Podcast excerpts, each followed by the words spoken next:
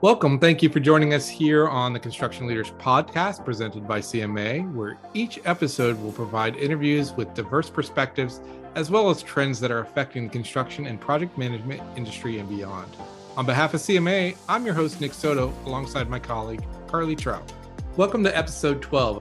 CMAA has a multitude of committees that are charged with various responsibilities to help support organizations and aspects that benefit the construction management industry. From professional development and standards to advocacy in the board and the foundation, there are committees to support a bunch of different initiatives.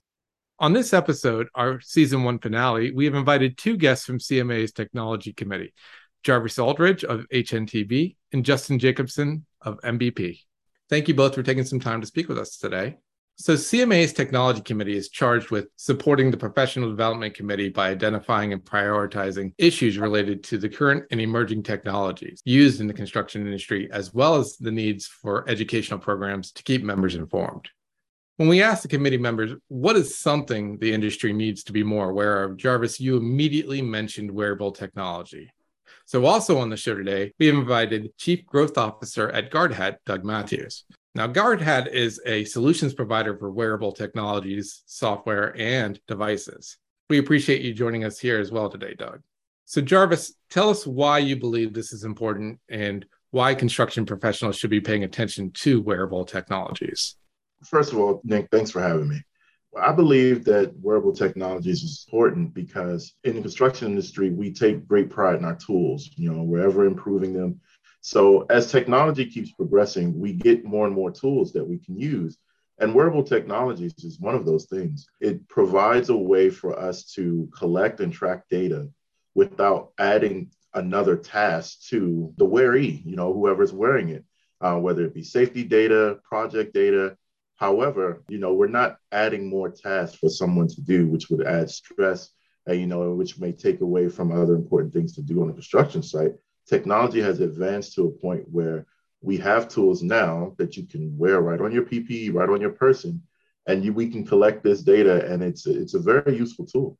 And can we talk a little bit about the most common ways that this data is being used? Can you walk us through the most common applications and how the data is being gathered? Sure, Carly. The clearest analog that I can make right now is, is comparing how we gather site information and data currently to where we could go with this wearable technology. So currently we have, generally speaking, someone on site making observations and writing information down, whether that be in a simple thing like a, a Word document or an Excel sheet or even on paper, all the way to sort of PMIS systems where we're entering in some sort of tableized tabular structural data, some form of observing, writing things down. And what wearables allow us to do is change that paradigm from that personal interface that Jarvis was pointing out towards this automatic gathering of data. So there's a wide range of different types of data we can gather. We can gather personal data. How is this person feeling right now on site? How hot are they? You know, how much exertion are they putting into their work? What type of safety hazards are they nearby? Then on to locational data. Where is this person? What area of the of the job site are they in? How close are they to known hazards of the job site? what do we need to do to ensure that they're safe and then there are other things that we can look forward to in the future developing new and, and better ways to access the known data parameters that we have available to, to kind of do further analysis on what, what we're able to see is going on on a particular job site okay so doug that brings in Guardhat. Guard Hat specializes in this. So tell us a little bit about what Guardhat does and how they have utilized wearable technologies and some of the challenges that you're seeing with this kind of data and things that may be important to construction managers.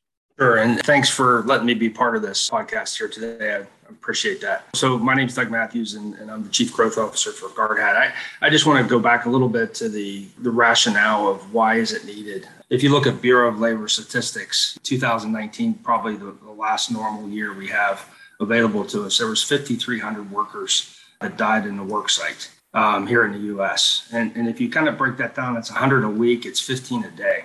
Those are pretty compelling statistics when you think about it. And what I like to think, you know, when I think about the analogy, in my personal life, I have technology in everything that I do, right? So it's the backup camera on your car, it's, you know, a variety of different technology that you've grown to become dependent on.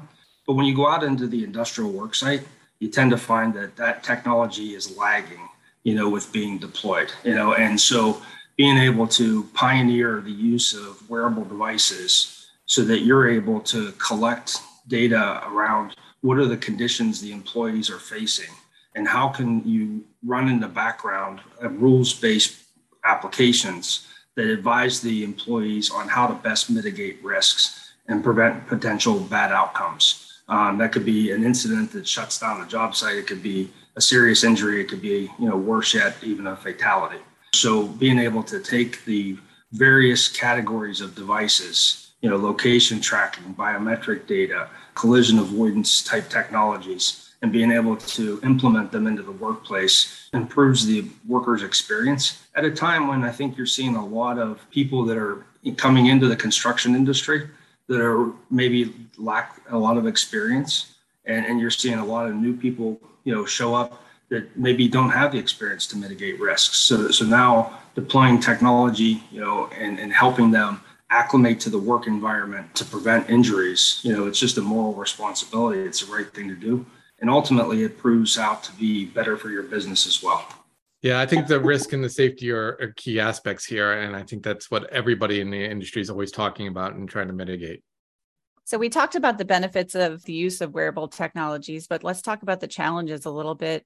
Justin, what have you seen and what do you think are maybe the biggest barriers that folks need to overcome when it comes to wearable technology? Sure, Carly. I think the two most obvious big hurdles to cross are, are one organizational and, and one personnel.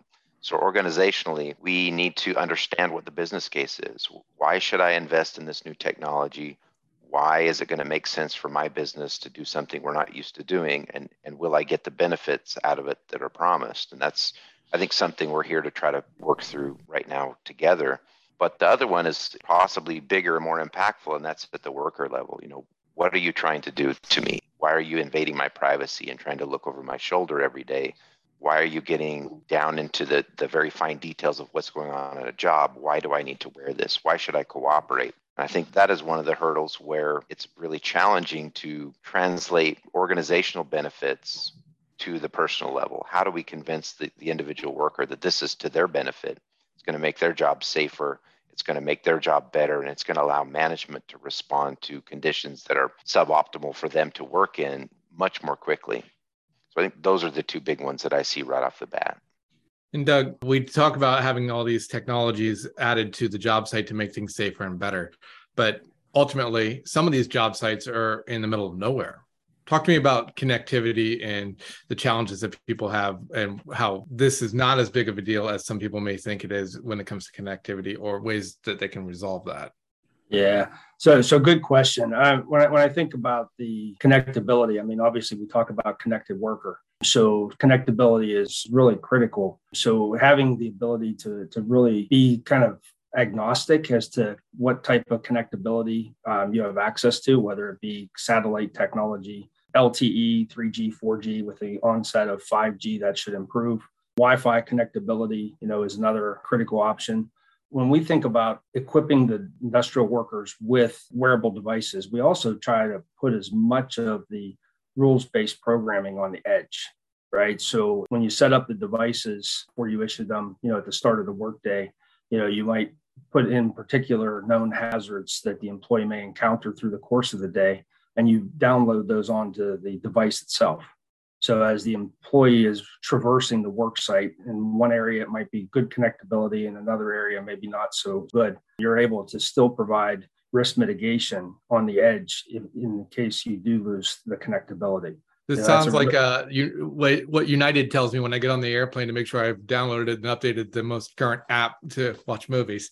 Yeah, yeah. I mean, like I said earlier, I mean, it's technology we live with every day in our lives, our personal lives and now being able to adapt that technology for deployment, you know, out in the industrial work setting and construction sites. Justin, going back to the privacy issue that you mentioned, I was just curious, and Jarvis, I was going to ask you as well if you run into any cases of this, what you've seen and how you overcome it. You know, how do you get folks on board and overcome that initial knee jerk reaction of not wanting to use the technology because of privacy issues? Justin, I'll, I'll jump in first with our inspectors, you know, usually that's the first line of uh, of pushback that we get there is, you know, we want you to wear a camera all day. Uh, so, you know, they're like, well, I don't know about that. So usually the way I get them over that that initial hump is I show them examples of what it looks like and, and what it's used for. Whichever program we're using, I ask them for something like that. Have you done a case study? Uh, do you have pre-recorded footage that you use for presentations? Do you have something that I can, you know, show my guys or you know my people in the field? This is what it looks like. This is what it's used for. This is how we're going to use it. You know, and this is what it will be applied to. And then I end with this is how it will help you. you know, this is how at the end of the day you can't remember exactly what you saw at 9 15 a.m. when you just got out of your truck, just got going good on site. The camera never forgets, you know, the footage never forgets. So, you know, it's to help you do your day to day stuff. And it's the same thing with whatever data that it's collecting. We get to eliminate that fail point of human error with the tools and it's not replacing you it's, it's helping you go about your day-to-day duties yeah i agree jarvis. I think that's great that you all put that out there as a demonstration and i'd like to just double down on that. The way we o- overcome this is to establish an environment of trust and that's through communication. And so just like any other technology rollout we don't want to roll it out to the entire workforce right off up front. We want to pilot it with a subset and those are the people that are going to try it and they're going to see how this information is used and they'll be able to then turn around and talk to their coworkers and say the company's not trying to monitor my breaks. They're, they're not worried about when i step outside to smoke a cigarette or go use the restroom. What they're trying to do is be responsive to changes on the job site and make things better for us. And if we can get that environment of trust established i think the concerns will start to evaporate. We do that through as jarvis mentioned demonstrations and also pilot projects where we show them this is how the, the information is going to be used I concur with the statements that were made by Justin and Jarvis. It's about change management. Anytime you're changing some part of the work rhythm, you know, with the employees, being able to establish that core trust and what you're going to do with the information and how does it benefit them is really essential. There's so much effort that needs to be put in upfront to make sure that the employees are on board and they understand that the devices and the data that's being collected from the devices is going to be used in order to benefit their personal safety, I think you get a good response. And, and we've seen that in deployments across broad industries where when management spends the time, builds that relationship of trust, the pilots are successful. When management just issues the devices a little bit vague as to what benefit it might provide, you, you tend to have a, a more rocky pilot overall. Yeah, a few months ago, we did a, a session at uh, our national conference on a different type of safety. And this is what it's all ringing a bell to me. This all kind of falls in line with what a different definition of safety is. It's not always, you know, you're you're not strapped on properly to some of the scaffolding. Uh, it's that you know there's health and other mental issues that need to be taken care of as well as physical conditions. So that is, uh, to, to me, makes a lot of sense. Yep, and one good way to build those ambassadors that Justin hit on at each level is to once you get going in the very beginning, show them, show them their part and how it was helping. You know, show them, you look, this is you walking through the site. You recorded this, you tracked this. This is what we presented to the client. This is what we show here. This is what we use for this. And you show them how they, by wearing the devices and doing their part, they did this. And that's how you build the ambassadors within because then they'll go on and say, hey, look, you know, that whole northeast side of the project, I recorded that. Maybe if you were you get that, we can put it together, compare notes, and you're, you're building those ambassadors at each level. Let's take a quick break and hear from our sponsor, the Construction Manager Certification Institute. Today's ANSI accredited certified construction manager brings professionalism to the project and provides leadership by unifying architects, general contractors, engineers, and facility managers to successfully complete the project. The CCM is familiar with the latest techniques and technologies of construction, from prefabrication to building information modeling. He or she thoroughly understands sustainable design and construction, how projects are financed, and how risks can be minimized and effectively shared. The certified construction manager is a communicator, a facilitator, a problem solver, a professional leader. Certified construction managers have the proven knowledge and experience to deliver all these values for every project. Make the CCM part of your strategy for success. For more information on the certified construction manager, please visit cmcertification.org. So we've talked a little bit about that people piece, but let's talk about the business piece and the results that you can get from using this technology. Justin, can you tell us some examples of specific things that can be improved on the job site because of this? I'm coming to this discussion from our experience at MBP, and that is we, we have an on site construction management division of the company that really focused on exploring this wearables piece. But we've got another side of the company that is focused on building commissioning. And they're using continuous building commissioning technology right now that, that puts these devices out on mechanical equipment and gathers a continuous stream of data. And the benefit of that stream of data is it's very structured and it's very clean.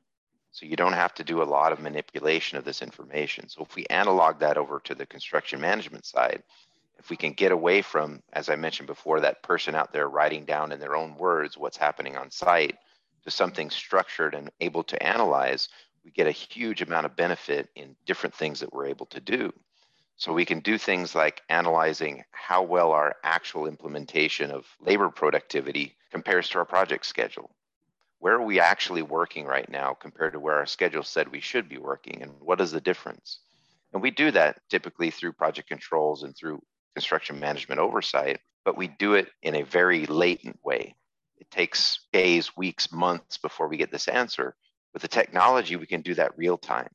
And we can make adjustments real time. So the big benefit is reducing the amount of time management takes to make decisions and corrective action do we have a safety problem? Well, it, it, shouldn't take us two weeks to identify it and get an engineering fix out there. We should be able to identify it right now and send a team out there to address that particular safety problem today.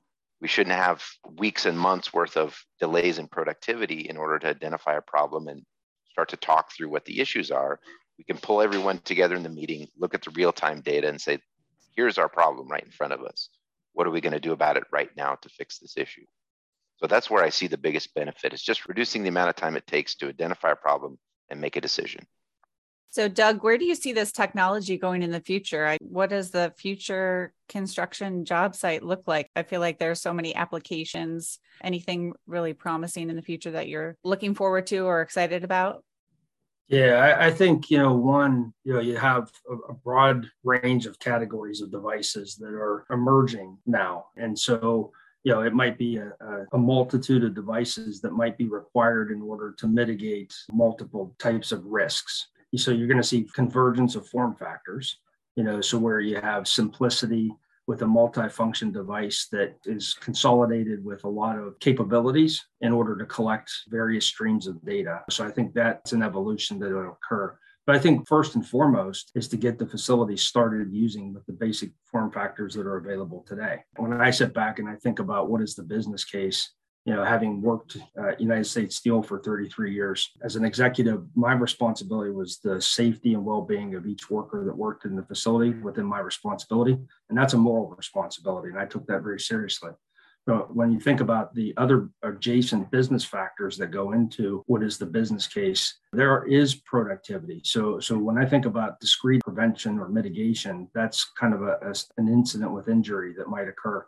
But then the data that's being collected, to Justin's point, you know, there's a lot of asset data that's being tracked now, and you're able to integrate the data collected by people, and you're able to better understand the work activities and the time durations real time, you know, and be able to do forensic analysis on how do you improve processes. I think it's just that it's uncharted territory. And I think that we're just barely touching on what the improvements that could be had based on that type of data being collected. And I think that you're going to see improved efficiencies, improved safety performance, reductions in costs, onboarding new employees and acclimation faster, there's a whole host of business case benefits that I can anticipate that will occur over a relatively short period of time post deployment. Yeah, like Doug mentioned, as we talked about before, technology is everywhere in our everyday lives, and these these form factors we work with them now. You know, you've got smartphones and you've got smart watches and glasses and all sort of you know non-construction related items. But I think companies like Doug's have started to integrate that with PPE. And that's really the easiest way to get it to the job site. You know, you've got the hard hat like Doug works with. I've seen protective shoes with integrated sensors. We've seen vests with integrated pin-ons, all manner of different PPE related wearables that are integrated so that it's not just one more thing that somebody has to add to their daily kit out. It's just part of what they do every day. Put their gear on and go to work, and we automatically start gathering the data. But I have a question, and, and that is maybe the one piece that we have to work out from a workflow standpoint, and that's you know how do we get in a workflow of recharging these these wearables on a consistent basis so that we can make this as, as minimum impact as possible. I don't know, Doug, do you, do you have an answer for that one? Yeah, I, I think you know what we're seeing is you know various devices have various battery lives. You know, being able to extend the battery life. I mean, I carry a portable charger with my backpack because I know my iPhone, when I use it a lot in the course of a day, is going to need a midday recharge, right?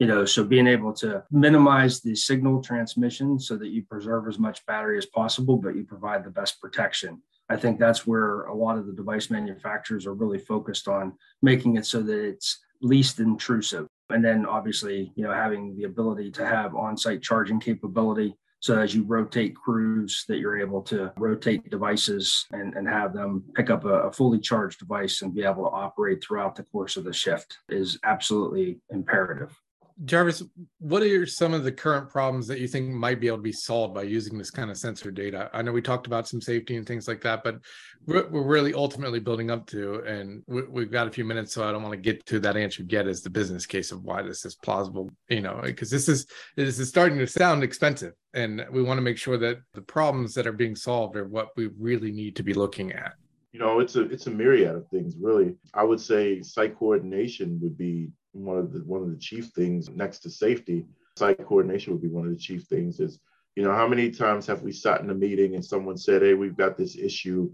on you know the east side of elevator three and everybody goes well where where exactly is that you know I, I, think i've walked by there i don't know exactly where that is well, well what's the issue oh it's up you know on, on the the northwest corner of that, that wall, you know, that big wall right there, there, you know, and, and you you get to describing it. We spend 10 minutes of everybody trying to give their best Sesame Street, you know, description of what we're talking about here, where if we had wearable technology, you know, the, the person that brought it up could just, hey, look, you know, it's right here. Here you go. We've got that 360 camera that, you know, our inspectors or someone on site is wearing. It's mounted to their hard hat or their shoulder or their chest, however, where we do it and you know it's right there and you can see it over time you know we can show hey look on monday of last week this is what it looked like and you can see it progress slowly day by day and you can show hey look see you see the problem getting worse you see it getting worse we have a leak there you see there there's a bust up there somewhere somewhere there's a pipe that wasn't sealed correctly or somewhere there's this or something's getting through here or this is what started the issue you know and we have a record of it and, you know, that cuts down everything. You know, instead of that meeting taking an hour and a half, that meeting took 30 minutes. We identified an issue. We were able to address it. Everybody knows exactly where it is and go take care of it. That saves time. Time and construction is money. You know, there you go right there. And if the, the issue is serious enough, it may become a safety hazard. We've prevented a, an incident or an accident on site. And these type of technologies assist with that. That may not be something that a person would have caught. Guys would have walked by that every single day, all day, carrying out their duties until someone had something specific to do in that area and said, "Oh, what's happening right here?" That's definitely invaluable. Yeah, so these type of technologies help in so many ways. It really relies heavily on what exactly do you do on site and then we can cater a response to that question specifically for you. And we can show you all the different ways and all the different technologies that can be tools in your toolbox for you and your workforce. And, and I would just add to that, um, and we've been talking a lot about safety related type use cases. You know, the video streaming capability on wearable devices is readily available. And you get into situations where you have inspectors or you have maybe construction workers that are out on a job site that encounter a difficulty, a problem they didn't anticipate. Um, they're able to real time stream back to a structural engineer to get over the shoulder immediate consultation on how to proceed as opposed to coming off the job site calling somebody somebody maybe commute time to go to the job site to go look firsthand now you're just cutting all that out and you're able to real time over the shoulder advise workers to how to proceed you know with the best way possible so that's a, a, productivity benefit i think that maybe goes undetected as far as kind of wearable devices but it's uh, it's something that would impact the job over the, the total construction cycle for sure Doug, I know this is going to put you on the spot, and I'm not expecting a direct answer, but I'm going to do it anyways. As you know, are we talking, uh, like I said, about cost here and thinking about the big picture? Owners of projects are very particular about the cost of things and trying new technologies first obviously this is going to be changing case to case project size number of people on the site how many people how many contractors are there how many people you want wearing this so there's a variable here but are we talking everyone needs an apple watch you know how much are we looking at spending here on getting this type of thing? And i know you again it's going to have a variable but an idea of what this kind of investment may look like because uh, there sounds like there's an incredible amount of return on investment for safety purposes. And this is kind of a broad answer you know because I, I think it depends on how many risks that you're trying to mitigate and what types of devices and data streams you need in order to be able to create your application you know to advise your workers um, so, in very basic kind of risk mitigation, basic tracking, maybe using GPS, you're talking you know less than a dollar a day per worker, right? I mean, it's in the 50 cent range. If you're getting really sophisticated, you know, with data streaming and real-time video streaming and things like that, obviously the, the connectability cost goes up a little bit in order to have that type of uh, features, you know, available at the job site and it might go into a dollar plus a day, you know, kind of scenario per user. And I think what we try to do is we try to work with the client to understand what is the core of what they're trying to solve and, and kind of make sure that we're recommending the right form factor that is the least cost, uh, least intrusive for the worker, and then ideally connect them, you know, in the most efficient way possible and, and try to keep their costs to a minimum. If I can piggyback on that, I know of an example of a company, you know, they, they don't have a ton of employees, but pretty much everybody in the company wore a smartwatch. Everyone. No matter what the brand was, they all had smartwatches. They had an issue where, you know, someone, uh, I can't remember if they fainted or lost consciousness or heat stroke. Can't remember exactly what it was, but had to go to the hospital, you know, it wasn't monitored, you know, stuff like that. And these the company, you know, the type of work that they do, they don't spend a ton of time in the field, but they do have requirements where, you know, may have to go to the field for a day or two and then come back. So someone in the company looked up an app and the app, it linked directly to the smart watches that you already wear. And all it did was take general health information and give an update on, hey, is this person okay? Basically, it's just, you know, general okay. And you know, the, employee, you have to consent to it because they are taking personal data from your your wearable device and everything like that. But they did it, and they had, I believe, everyone except for one employee uh, committed to it, and they did it, and uh, they were able to do checks on people. And the person was traveling really fast, and they stopped hard. And were you in an accident? Someone could give a call and check in. Hey, did you get in a car accident in the work vehicle? Are you okay? They said no, just hit traffic. You know, so on and so forth and they found that it was very helpful. And the cost to them was a $20 a month subscription to pay for the app. It was unlimited users, it was 20 bucks a month. And it was a way for that company to have, you know, a real good idea of are our people safe when they go out in the field. We just have a couple of minutes left, and you can each have an opportunity to answer this last question. But, you know, continuing to talk about the business case for this and how folks can get started if they're interested in using some of these applications. Any final thoughts for folks or recommendations that you have when people are really trying to kick off one of these new technologies or go to their supervisor and ask for funding for some of these things? You know, any final thoughts on that? I'd just um, like to point out some of the benefits. We, we say time is money, but I don't think we think through it as an industry very well. An extra day on the job site is going to cost an extra day of GCs for, for most people. But what we don't see is the cumulative impact of all that, those little bit of lost time. As Doug pointed out, we are in the infancy of this. So there's a huge horizon of potential that we could possibly see out there of benefits of this. You know, if we can start using this tool to, first of all, eliminate lost work days, eliminate injuries, eliminate deaths. It's very difficult to even calculate the magnitude of that particular savings. You know, a lost life is, is a project failure, you know, in most of our accounts. But beyond that, can we eliminate rework? Can we eliminate the cycle of completing the work, inspecting it, rejecting it, carrying the work back out, you know, discussing how it needs to be done properly and putting the work back in and re-inspecting it. Huge time savings there and eliminating a, a big chunk of that time cycle.